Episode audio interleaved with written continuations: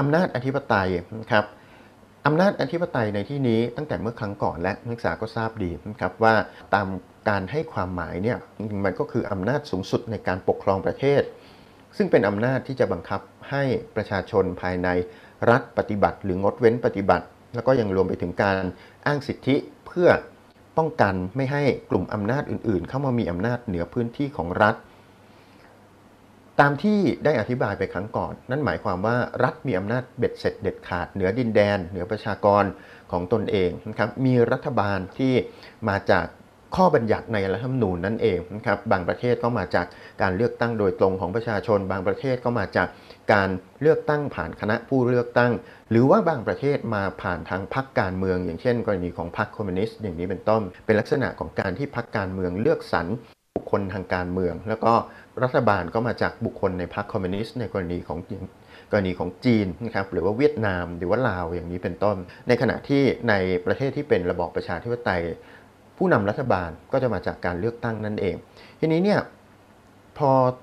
ถึงตรงนี้เนี่ยมันจะมีองค์ประกอบนะครับลักษณะหรือว่าองค์ประกอบแล้วเป็นลักษณะพื้นฐานของอำนาจอธิปไตยนะครับที่สำคัญอยู่หลักๆอยู่ 4 ประการด้วยกัน อันดับแรกสุดก็คือความเด็ดขาด absoluteness ความเด็ดขาดในที่นี้แน่นอนนะครับอำนาจอธิปไตยเป็นอำนาจเบ็ดเสร็จเด็ดขาด ซึ่งองค์อธิปัตย์หรือว่าผู้เป็นรัฐาธิปัตย์ก็ดีนะครับหรือว่ารัฐบาลเนี่ยเป็นผู้ใช้อำนาจนั้น ถามว่าทำไมรัฐบาลถึงมีอำนาจเด็ดขาดในการใช้ อำนาจอธิปไตยที่ว่านี้ก็แน่นอนนะครับเพราะมันเป็นกติกานั่นเอง กติกาของหลาย ๆ ประเทศของแต่ละประเทศก็อาจจะแตกต่างกัน แต่ว่ากติกาของประเทศที่เป็นประชาธิปไตยส่วนใหญ่ก็แน่นอนนะครับบอกว่าเมื่อมีรัฐบาลที่มาจากการเลือกตั้ง กลุ่มอำนาจอื่น ๆไม่มีสิทธินะครับที่จะไปใช้อำนาจเหนือรัฐบาลนั้น หรือแทรกแซงอำนาจของรัฐบาลนั้นนั่นเอง เพราะอะไร เพราะว่ารัฐบาลนั้นมาจากการเลือกตั้งโดยประชาชน อันนี้คือในกรณีของประเทศที่เป็นประชาธิปไตยแบบแบบน่าจะเรียกได้ว่าในอุดมคติ หรือว่าในแบบที่มันควรจะเป็นก็ว่าได้ หรือว่าโดยเฉพาะอย่างยิ่งในประเทศตะวันตกนั่นเอง ซึ่งเราจะเห็นว่าในประเทศที่เป็นประชาธิปไตยต้นแบบทั้งหลายเนี่ยไม่ว่าจะเป็นอังกฤษก็ดี ไม่ว่าจะเป็นฝรั่งเศสก็ดี ไม่ว่าจะเป็นสหรัฐอเมริกาก็ดี ประเทศเหล่านี้ รัฐบาลเขามีอำนาจเบ็ดเสร็จเด็ดขาด ไม่มีองค์กรไหน องค์กรใดหน่วยงานรัฐอื่นๆ เข้าไปแทรกแซงอำนาจนั้นได้เลยก็ว่าได้ แม้แม้แต่ในกรณีอย่างเช่น ในกรณีของสหราชาณาจักรสหราชาณาจักรนั้น เราจะเห็นว่าก็คล้ายๆบ้านเรานั่นแหละก็คือการปกครองในระบอบประชาธิปไตย อันมีพระมหากษัตริย์ทรงเป็นพระประมุข ในกรณีนี้กรณีของสหราชอาณาจักรผู้ใช้อำนาจอธิปไตยเบ็ดเสร็จเด็ดขาดก็คือคณะรัฐมนตรีที่มาจากพรรคการเมืองเสียงข้างมากในสภา หัวหน้าของคณะรัฐมนตรี Prime Minister แน่นอนก็คือผู้ใช้อำนาจเบ็ดเสร็จเด็ดขาดในเชิงของการบริหาร เพราะฉะนั้นเนี่ย สถาบันอื่น ๆ สถาบันทางการเมืองอื่น ๆ โอเค สถาบันรัฐสภาอาจจะสามารถแทรกแซงแทรกแซงแต่ว่าไม่ใช่แทรกแซงกิจการ สามารถตั้งคำถามเนี่ยครับสามารถตั้งคำถามกับการทำงานของรัฐบาลของนายกรัฐมนตรีได้ สามารถที่จะล้มล้างรัฐรัฐรัฐบาลได้ ด้วยกลไกทางรัฐสภา อย่างเช่นการลงมติไม่ไว้วางใจอย่างนี้เป็นต้น แต่ว่าหน่วยงานอื่นๆของรัฐเนี่ยไม่สามารถที่จะกระทำการเช่นนั้นได้นะครับเพราะว่าแน่นอนครับในรัฐธรรมนูญจีนสารราชอาณาจักรก็ไม่ได้มีรัฐธรรมนูญที่เป็นลายลักษณ์อักษรเนาะแต่ว่ามันเป็นลักษณะตามจารีตครับเป็นธรรมเนียมเขาเรียกว่าเป็นข้อตกลงของสุภาพชนนั่นเองนะครับก็คือว่าเป็นที่รู้กันว่าถ้ามีนายกรัฐมนตรีแล้วเนี่ยหน่วยงานอื่นๆ หรือว่าผู้นำขององค์กรสถาบันอื่น ๆ ไม่สา มารถที่จะเข้าแทรกแซงได้ ทหารไม่สามารถที่จะเข้าแทรกแซงกิจการของรัฐบาลพลเรือนได้เลยนั่นเองคือจริงมันมีถามว่าในอย่างในกรณีของอังกฤษเนี่ยนะครับในกรณีของสหราชอาณาจักรมันมีความพยายามในการยึดอำนาจหรือไม่ มีความพยายามในการรัฐประหารหรือไม่ก็มีนะครับมีอยู่เคยมีอยู่หลายครั้งหลายคราด้วยกัน ถ้าเป็นสมัยโบราณเราก็จะเห็นว่าในยุคของที่โทมัสฮอบส์ยังมีชีวิตอยู่นั่นเองมีการยึดอำนาจใช่ไหมครับโดยโอลิเวอร์ครอมเวลล์ผู้นำรัฐสภาทำการยึดอำนาจจากสถาบันพระมหากษัตริย์แต่ว่าหลังจากที่สหราชอาณาจักรกลายมาเป็นประชาธิปไตยแบบเต็มรูปแบบแล้ว สถาบันกษัตริย์อยู่ภายใต้รัฐธรรมนูญแล้วเนี่ยหลังจากนั้นมาเนี่ย มีความพยายามในการยึดอำนาจรัฐบาลอยู่ แต่ว่าไม่ใช่เป็นการใช้กำลังทหาร แต่ว่าบุคคลที่พยายามจะทำการยึดอำนาจรัฐบาลเนี่ยเคยมีอยู่ช่วงเวลาหนึ่ง คือเนื่องจากว่านะครับมีรัฐบาลในยุคสมัยหนึ่งในช่วงราวทศวรรษ 1960 เนี่ยรัฐบาลอังกฤษเนี่ยนะครับมีพรรคการเมือง ซึ่งอังกฤษหลักๆสองพรรคการเมืองหลักก็จะเป็นพรรคอนุรักษ์นิยม กับพรรคแรงงานเนาะนะครับพรรคอนุรักษ์นิยมเนี่ยก็จะเป็นพรรคที่ไม่ค่อยอยากให้มีการเปลี่ยนแปลงอะไรมากสักเท่าไหร่ดำเนินนโยบายแบบรอบคอบใช้หลักกฎหมายเป็นหลัก ในขณะที่พรรคแรงงาน เน้นเรื่องการเปลี่ยนแปลงต้องการที่จะผลักดันให้สังคมไปสู่สิ่งที่อะไรใหม่ ๆ เข้ามานะครับเพราะฉะนั้นพรรคแรงงานของเขาพรรค Labour Party ของเขาเนี่ยถือได้ว่าเป็นพวกหัวก้าวหน้านั่นเองนะครับ ก็เคยมีนายกรัฐมนตรีของพรรคแรงงานท่านหนึ่งเนี่ยขึ้นมาเป็นนายกรัฐมนตรีแล้วปรากฏว่านายกรัฐมนตรีคนนี้เนี่ยนะครับนายกรัฐมนตรีแชมเบอร์แลนด์เนี่ยมีความแนวความคิดแบบมาร์กซิสต์นะครับก็คือว่ามีแนวความคิดแบบที่ต้องการที่จะให้สหราชอาณาจักรไม่จำเป็นต้องมีสถาบันกษัตริย์อีกต่อไป จริงองค์สมเด็จพระราชินีอลิซาเบธที่2เนี่ยท่านได้รับการ อบรมสั่งสอนมาตั้งแต่เด็กก็ได้ก็ว่าได้ภายใต้ระบอบกษัตริย์ของอังกฤษเนี่ยหน้าที่ของพระมหากษัตริย์ในสหราชอาณาจักรมีอย่างเดียวคือการอยู่เฉยๆ คุณไม่ต้องทำอะไร คุณห้ามทำอะไรนะครับเขาห้ามเลยนะ คุณห้ามพูดเรื่องการเมือง คุณห้ามแทรกแซงการเมือง หน้าที่ของคุณคุณคุณคือคนอยู่เฉยๆ มีความพยายามนะครับในช่วงเวลาหนึ่งที่ มีนายกรัฐมนตรีที่มีแนวคิดแบบมาร์กซิสนะครับขึ้นมาในเป็นผู้นำอังกฤษเนี่ยแล้วก็นะครับทำให้ฝ่ายเจ้าเองเนี่ยเขาไม่ไว้วางใจ ก็มีเชื้อพระวงศ์ท่านหนึ่ง ที่ชื่อว่าลอร์ดเมานต์แบตเทนลอร์ดเมานต์แบตเทนเนี่ยเป็นนายทหาร แล้วก็เป็นผู้ที่เคยเข้าไปเป็นข้าหลวงปกครองอินเดีย แล้วก็เป็นคนคนนี้นี่แหละลอร์ดเมานต์แบตเทนนี่แหละนะครับที่ต่อสู้กับมหาธรรมคันที มหาธรรมคันทีใช้มือเปล่าในการต่อสู้กับจักรวรรดิอังกฤษ ลอร์ดเมานต์แบตเทนใช้ปืนกลนะครับเข้าไปยิงชาวอินเดีย จนกระทั่งล้มตายไปเป็นจำนวนมาก แล้วก็กลายเป็นลอร์ดเมานต์แบตเทนนี่แหละนะครับก็กลายเป็นเป็นผู้ที่ทำให้ชาวอินเดียเนี่ยลุกขึ้นสู้นะครับลุกขึ้นสู้กับชาวอังกฤษ โดยไม่ใช้อาวุธ ใช้มือเปล่าสู้กับปืนจนกระทั่งมันไม่ไหวละชาวโลกก็สมเพชนะครับว่าอังกฤษคุณมีกำลังมากกว่าคุณรังแกคน น้อยกว่าดูคานธีใส่เสื้อเก่าๆไม่ใส่เสื้อผ้าด้วยแกใส่แบบเป็นผ้ากระสอบเนะคลุมร่างกายไว้เท่านั้นเองนะครับแล้วก็ลอร์ดเมานต์แบตเทนเนี่ยหลังจากที่หมดภารกิจจากอินเดียไปแล้วก็มาเขาเรียกว่าเป็นเชื้อพระวงศ์ชั้นผู้ใหญ่นั่นแหละนะครับอยู่ในในราชสำนักลอร์ดเมานต์แบตเทนเองไม่ไว้วางใจนายกรัฐมนตรีที่เป็นมีความคิดแบบฝ่ายซ้าย เขาก็กลัวว่า สักวันหนึ่งนายกรัฐมนตรีคนนี้น่าจะมาล้มล้างสถาบันกษัตริย์แบบสิ้นเชิงนั่นเอง ก็ประยุยงให้สมเด็จพระราชินีอลิซาเบธเนี่ยทำการแทรกแซงนะครับทำการแทรกแซงทางการเมืองด้วยการปลดนายกรัฐมนตรี จริง สมเด็จพระราชินีมีอำนาจในการปลดนายกรัฐมนตรีนะ แต่ไม่เคยมีพระมหากษัตริย์ หรือว่าสมเด็จพระราชินีองค์ใด ที่กระทำการเช่นนั้นมาก่อน เพราะว่าเขาถือว่ามันเป็นจารีตมันเป็นจารีตอาจจะมีในช่วงสมัยที่ติดยังเป็น absolute monarchy อยู่นะครับในช่วงศตวรรษที่ 19 เอาละอันนั้นอันนั้นเป็นข้อยกเว้นที่สมเด็จพระราชินีอาอาจจะไปแทรกแซงทางการเมืองได้ แต่ว่าหลังในหลังยุคในยุคสมัยใหม่ ตั้งแต่ศตวรรษที่ 20 มาแล้ว ก็จะเป็นที่รู้กันว่าสมเด็จพระราชินีจะไม่ทำอย่างนั้นนั่นเองแม้ว่าพระองค์ท่านจะมีอำนาจ ลอร์ดเมานต์แบตเทนไปยุยงนะครับบอกว่าให้สมเด็จพระราชินีอลิซาเบธเนี่ยปลดนายกรัฐมนตรีแล้วแต่งตั้งท่านลอร์ดเมานต์แบตเทนขึ้นเป็นนายกคนใหม่ ซึ่งนี่คือการพยายามยึดอำนาจ คือเอาง่ายๆ ก็คือว่านี่กบฏนะนะครับนี่คือกบฏของแผ่นดินนั่นแหละ สมเด็จพระราชินีอลิซาเบธเนี่ยไม่ไม่ทำนะครับท่าน ท่านบอกเลยว่าท่านไม่ทำลอร์ดเมานต์แบตเทนเนี่ยจริงๆไม่ใช่มีท่านคนเดียวนะมีพักพวกของท่านนั่นแหละที่เป็นบรรดานายทหาร เป็นบุคคลเป็นชนชั้นสูงที่มีความคิดแบบอนุรักษ์นิยมนะครับก็พยายามที่จะยุยง เพราะว่าหลอดมาเวเทิลกับบรรดาผู้พยายามก่อการทั้งหลายเขาไปนั่งประชุมกันนะครับเขาบอกว่าในสาราชาณาจักรไม่มีวันที่จะใช้กำลังทหารเข้ายึดอำนาจรัฐบาลได้เลย มันถูกปิดประตูไว้ทุกทาง เพราะฉะนั้น ถ้าคุณจะทำจริงๆเนี่ยสงครามกลางเมือง สถานเดียว civil war นะครับจะเกิดสงครามอย่างมหาศาล และที่สำคัญก็คือประชาชนจะไม่ยินยอม แม้ว่านายกรัฐมนตรีอาจจะมีพฤติกรรมที่เชอร์ชิลนั่นเองนะครับพูดจาโผงผางนะครับดุดัน เพราะว่าท่านเป็นผู้นำยามสงครามอย่างนี้เนาะแต่ว่าคนอังกฤษก็รักอย่างนี้เป็นต้นคือมีทั้งคนที่ชอบและไม่ชอบ เพราะฉะนั้นเมื่อไหร่ก็ตามนะครับแม้แม้แต่นายกรัฐมนตรีที่ เป็น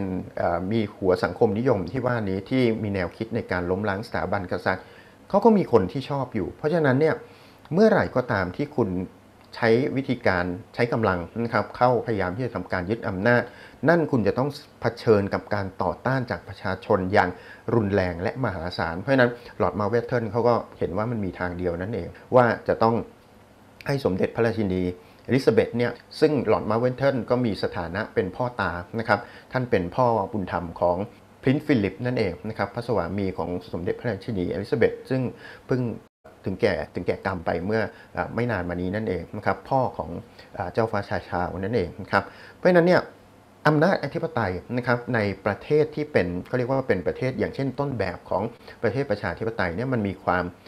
เข้มข้นนะครับแล้วก็ละเมิดไม่ได้สหรัฐอเมริกาไม่ต้องพูดถึงเลย การละเมิดรัฐธรรมนูญเนี่ยเป็นสิ่งที่ประชาชนชาวอเมริกันไม่ให้การยอมรับเป็นอันขาดการแทรกแซงของสถาบันอื่น ๆ ที่นอกเหนือไปจากสถาบันที่มาจากการเลือกตั้งเป็นสิ่งที่แทบไม่เป็นไปได้ มีประเทศในยุโรปบางประเทศ เชื่อไหมครับว่าสถาบันทหารนะครับของบางประเทศ อย่างเช่นในกรณีของประเทศตุรกีเนี่ยจริงๆตุรกีเนี่ยมีการปฏิวัติ พื่อเปลี่ยนแปลงการปกครองจากระบอบสุลต่านนะครับก็คือรัฐอิสลามแบบโคลิฟะแบบดั้งเดิมนั่นแหละนะครับให้มาเป็นระบอบประชาธิปไตยแบบตะวันตก กลุ่มที่ทำการเปลี่ยนแปลงการปกครองก็คือเคมาลอาตาเติร์กนั่นเองนะครับก็เป็นนายทหาร เพราะนั้นการเมืองของตุรกีจึงมีทหารเนี่ยเป็นเสาหลักก็ว่าได้ เป็นกระดูกสันหลังก็ว่าได้ แต่เมื่อถึงเวลาหนึ่งเป็นระยะเวลายาวนาน ช่วงเวลาหนึ่งเนี่ยเมื่อระบอบประชาธิปไตยของ ประเทศตุรกีมีความแข็งแรง ปรากฏว่าเกิดอะไรขึ้นรู้ไหมครับ ฝ่ายทหารเนี่ยยกอำนาจของทหารยกอำนาจทางการเมืองทั้งหลายทั้งปวงของทหารให้กับรัฐบาลพลเรือน ยกอำนาจให้เลยนะบอกว่ารัฐทหารจะไม่มีบทบาทอะไรอีกต่อไป ต่อไปนี้เป็นหน้าที่ของรัฐบาลพลเรือนทั้งสิ้น คือเขามีอำนาจนะดีแล้วว่าโลกมันเปลี่ยน โลกมันเป็นประชาธิปไตยและยิ่งถ้าตุรกีต้องการที่จะเข้าเป็นสมาชิกของ EU การจะรับตุรกีเข้ามาเป็นสมาชิก EU ทำให้ EU คิดหนักนั่นเองนะครับแต่ตุรกีเขาปฏิรูปประเทศนะครับเขาเป็นประเทศมุสลิมก็จริงแต่ว่าทุกสิ่งทุกอย่างแทบจะเป็นตะวันตกไปหมดละ เราดูหน้าตาเขาก็ได้นะครับ หน้าตาของชาวตุรกีดูแล้วก็ไม่ต่างไปจากพวกยุโรปใต้หรอกนะครับ หน้าตาโทนเดียวกันเลยก็ว่าได้นะครับ แต่ว่าตุรกีก็จะเป็นประเทศที่แปลกๆหน่อยก็คือเราจะเห็น เช่นผู้ชายนะครับหรือว่าผู้หญิง ชาวตุรกีที่ผมสีทอง แต่ว่าสวมฮิญาบอย่างนี้เป็นต้นนะครับหรือว่าผู้ชายก็ใส่ใส่หมวกของผู้ชาวมุสลิมนะครับไว้เคราแต่ว่าเป็นผมสีทองก็คือเป็นฝรั่งที่เป็นมุสลิมนั่นเองเขามีการปฏิรูปสังคมให้มันทำไมครับให้มันมีความเป็นลิเบอรัลแต่ว่าตุรกีมันค่อนข้างมันมันแล้วแต่นะครับบางช่วงเนี้ยพลังของอนุรักษ์นิยมก็กลับมานะครับความเด็ดขาดนะครับคือ หัวใจสำคัญของอำนาจอธิปไตยนั่นเองประเทศอย่างที่ระบอบประชาธิปไตยค่อนข้างรุ่มรุ่มดอนดอนเนี่ยนะครับเราจะเห็นว่ารัฐบาลที่มาจากการเลือกตั้งจะอยู่ได้ไม่ค่อยนานหรอก โดยเฉพาะยิ่งรัฐบาลที่เป็นพลเรือนนะครับที่มาจากการเลือกตั้งเนี่ยจะถูกแทรกแซงโดยสถาบันที่มีอำนาจมากกว่า อย่างเช่นในกรณีของประเทศไทย เราก็จะเห็นว่าสถาบันที่มีอำนาจมากที่สุดมากกว่าสถาบันฝ่ายบริหารนิติบัญญัติตุลาการ เนี่ยนะครับก็แน่นอนก็คือสถาบันข้าราชการทหารนั่นเองนะครับเพราะฉะนั้นก็จะมีการแทรกแซงอำนาจที่วัดไตนะครับวันดีคืนดีทหารก็ยึดอำนาจนะครับแล้วก็ประกาศตัวเป็นองค์อธิปัตย์ขึ้นมาอย่างนี้เป็นต้น แต่ว่าโดยหลักการอำนาจอธิปไตยต้องมีความเด็ดขาดมีลักษณะครอบคลุมทั่วไป จะต้องสามารถรัฐบาลสามารถที่จะต้องใช้อำนาจโดยทั่วถึงนั่นเอง ไม่มีข้อยกเว้นตราบใดที่ การใช้อำนาจนั้นยังอยู่ในขอบเขตของรัฐมีลักษณะครอบคลุมอย่างที่บอกไปแล้วนะครับว่ารัฐบาลต้องใช้อำนาจได้อย่างเบ็ดเสร็จเด็ดขาดในทุกพื้นที่นะครับในทุกพื้นที่ของดินแดนของตัวเอง กับประชาชนของตัวเองนะครับสามารถที่จะใช้ได้ แม้ว่าจริง ๆ แล้วเราอาจจะบอกว่าอ้าวแล้วประชาชนที่ไปอยู่ต่างประเทศละ่ะรัฐรัฐบาลอาจจะไม่สามารถแน่นอนละมันเป็นกฎหมายระหว่างประเทศก็คือว่าเราไม่สามารถจะไปอย่างเช่นมี ผู้ร้ายหนีคดีไปอยู่ต่างประเทศ เราไม่สามารถจะส่งตำรวจไทยแล้วก็ไปจับเข้ามาได้ เราต้องมีโปรโตคอลอีกอันหนึ่ง ก็คือการที่เราต้องไป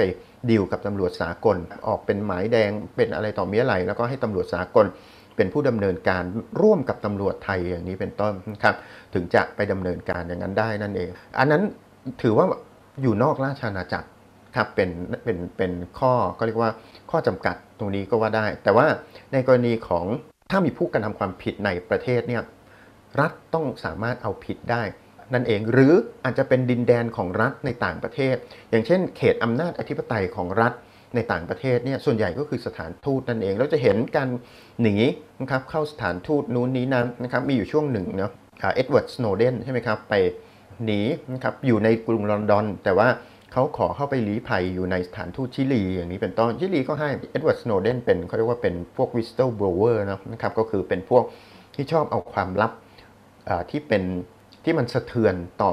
บรรดาชนชั้นนำเนี่ยหรือว่าชนชั้นปกครองของหลาย ๆ ประเทศเนี่ยมาเปิดเผยนั่นเองนะครับ WikiLeaks นะครับเอามาออก WikiLeaks นั่นเองนะครับแล้วก็เอ็ดเวิร์ดสโนว์เดนอยู่ในสถานทูตชิลี ซึ่งตั้งอยู่ที่กรุงลอนดอนตำรวจกรุงลอนดอนตำรวจของสหราชอาณาจักรทำอะไรไม่ได้ ไม่ได้เด็ดขาด เพราะว่าถือว่าเป็นการละเมิดอำนาจอธิปไตยของประเทศชิลีนั่นเอง แต่เมื่อไหร่ก็ตามที่เอ็ดเวิร์ดสโนว์เดนเดินออกหน้าประตูออกมาก้าวเท้าออกจากสถานทูตออกมาเหยียบแผ่นดินของสหราชอาณาจักรเมื่อนั้นแหละตำรวจของ UK สามารถที่จะจับกลุ่มได้ทันทีนะครับเพราะว่าเขาเป็นคล้ายๆกับว่ามีหมายจับของตำรวจสากลนั่นเอง แม้ว่าจะไม่ใช่เป็นคน British Citizen ก็ตามอำนาจอธิปไตยมีลักษณะถาวร อันนี้เนี่ยเพราะฉะนั้นเราจะเห็นว่าอำนาจอธิปไตยมันไม่ได้ขึ้นตรงอยู่กับรัฐบาลเพียงอย่างเดียว เพราะอะไรนะครับ เพราะว่ารัฐบาลในระบอบประชาธิปไตยมันมีการเปลี่ยนแปลงอยู่เสมอใช่ไหมครับ อย่างน้อยที่สุดก็ทุก ๆ 4 ปี ในกรณีของประเทศที่มีรัฐธรรมนูญได้กำหนดไว้ว่าจะต้องมีการเลือกตั้งทุก 4 ปี อันนี้ก็ขึ้นอยู่กับแต่ละประเทศเนาะว่าจะกำหนดไว้ว่ารัฐบาลมีอายุมากน้อยแค่ไหน เพราะฉะนั้นเมื่อรัฐบาลหนึ่งหมดไป อำนาจอธิปไตยไม่ได้หมดไปกับรัฐบาลนั้นด้วยอำนาจอธิปไตยยังมีการบังคับใช้อยู่ในสถาบันทางการเมืองอื่น ๆ ของรัฐะอย่างเช่นอำนาจอธิปไตยเหนือดินแดนที่รัฐะจะไม่ยอมให้กองกำลังต่างชาติ หรือว่าบุคคลอื่นที่ไม่ใช่เป็นประชากรของดินแดนนั้นๆล่วงละเมิดเข้ามาอย่างนี้เป็นต้น สมมุติว่ารัฐบาลถูก อภิปรายไม่ไว้วางใจนะครับยุบสภาสสภาพของรัฐรัฐบาลก็ต้องหมดไปด้วยอย่างนี้เป็นต้น แต่ว่าการบังคับบังคับใช้กฎหมายในเรื่องด้านความมั่นคงเนี่ยฝ่ายความมั่นคงไม่ว่าจะเป็นตำรวจทหารหรือว่าอสหรือว่าฝ่ายปกครองนะครับในพื้นที่ก็ยังคงต้องดำเนินการอยู่อย่างเช่นเอาง่ายๆสมมติว่ามีการยุบสภาสมมติวันนี้ยุบสภาแล้วเนี่ยนะครับไปต่อไม่ได้ละ เสียงข้างมากในสภานะครับโหวตไม่เอาแล้วรัฐบาลพลเอกประยุทธ์หมดสภาพไปโอเค ยังเป็นรัฐบาลรักษาการอยู่ แต่ว่าไม่ไม่ได้มีอำนาจเบ็ดเสร็จเด็ดขาดเหมือนเดิมแล้ว แต่ว่าการจับกลุ่มพ่อค้ายาเสพติดที่อมก๋อยก็ยังต้องมีอยู่ต่อไป การป้องกันการละเมิดพรมแดนที่แม่สอดนะครับของ กลุ่มแรงงานข้ามชาติที่พยายามจะข้ามแดนเข้ามา ก็ต้องดำเนินต่อไป การเก็บภาษีก็ยังต้องมีอยู่ มาตรการเยียวยาจากรัฐต่างๆ ก็ต้องมีอยู่ นั่นก็คือว่า เพราะว่าอีกส่วนหนึ่งอำนาจอธิปไตยนั้นนะครับรัฐะเป็นผู้ใช้อย่างที่บอกไปแล้ว รัฐะไม่ใช่หมายถึงรัฐบาลเพียงอย่างเดียว รัฐะยังรวมไปถึงระบบราชการด้วย ระบบราชการเขาก็มีหน้าที่กฎหมายนะครับสถาบันทางการเมืองอย่างเช่น รัฐธรรมนูญก็มีการบังคับใช้ อยู่อย่างทั่วถึงในรัฐะนั้นนั่นเองอำนาจอธิปไตยแบ่งแยกไม่ได้อำนาจอธิปไตยในที่นี้จะไม่สามารถแบ่งแยกได้ กรณีนี้เนี่ยนะครับหมายความว่ารัฐที่มีอำนาจอธิปไตยเป็นหนึ่งเดียว ไม่สามารถที่จะมีฝ่ายใดฝ่ายหนึ่งขึ้นมาท้าทาย หรือกลุ่มการเมืองใดก็แล้วแต่ขึ้นมาท้าทาย เพื่อแยกอำนาจอธิปไตยของรัฐนั้นไปได้ อย่างเช่นกรณีของการแยกดินแดนในหัวข้อก่อนเนาะนะครับว่าอย่างเช่นกรณีของสาราชาณาจักรใช่ไหมครับที่มีความพยายามของสกอตแลนด์เนี่ยในการแยกประเทศออกไปนะครับเขาก็ใช้วิธีการโดยสันตินั่นก็คือการลงประชามตินั่นเองนะครับแล้วก็ปรากฏว่าไม่ประสบความสำเร็จก็ทำให้สกอตแลนด์ยังคงต้องอยู่ภายใต้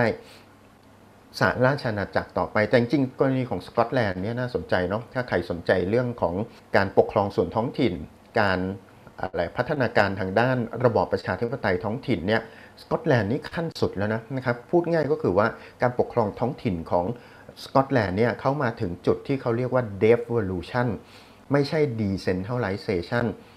centralization หรือว่าการรวมศูนย์อำนาจไม่ต้องพูดถึงเลยนะครับไม่มีละในสหราชอาณาจักรมีเฉพาะอย่างเช่นในในรัฐของตัวเองเท่านั้น แต่ว่าไม่มีในลักษณะของการใช้โดยทั่วไปละแต่ละ รัฐของเขาสามารถที่จะมีรัฐบาลท้องถิ่นที่มีอำนาจสิทธิ์ขาดได้ devolution ของสกอตแลนด์เนี่ยก็คือขั้นต่อไปของการเป็น devolution มันไม่มีคำแปลคำเนี้ยเพราะว่าประเทศไทยก็ไม่รู้จัก เพราะเราไม่ไปไม่ถึงขั้นนั้นของเรายังรวมศูนย์อำนาจอยู่เลย แนวคิดเกี่ยวกับการแบ่งแยกอำนาจเนี่ยมันมีลักษณะอ่า centralization รวมศูนย์อำนาจ ขั้น 2 ถัดมาก็คือ decentralization ก็คือการกระจายอำนาจ ขั้นสุดไปกว่านั้นก็คือ devolution ก็คือการให้อำนาจอย่างเต็มที่ต่อดินแดนใดดินแดนหนึ่ง คุณมีรัฐสภาเป็นของตัวเองได้ คุณมีผู้ปกครองเป็นของตัวเองได้ แต่ในเวลาเดียวกันเรื่องใหญ่ ๆ เรื่องระดับประเทศคุณยังต้องขึ้นอยู่กับรัฐบาลที่ส่วนกลางอย่างนี้เป็นต้น ก็เป็นลักษณะแบบนั้นของเรายังขั้นเรายัง centralization อยู่เลยนะครับ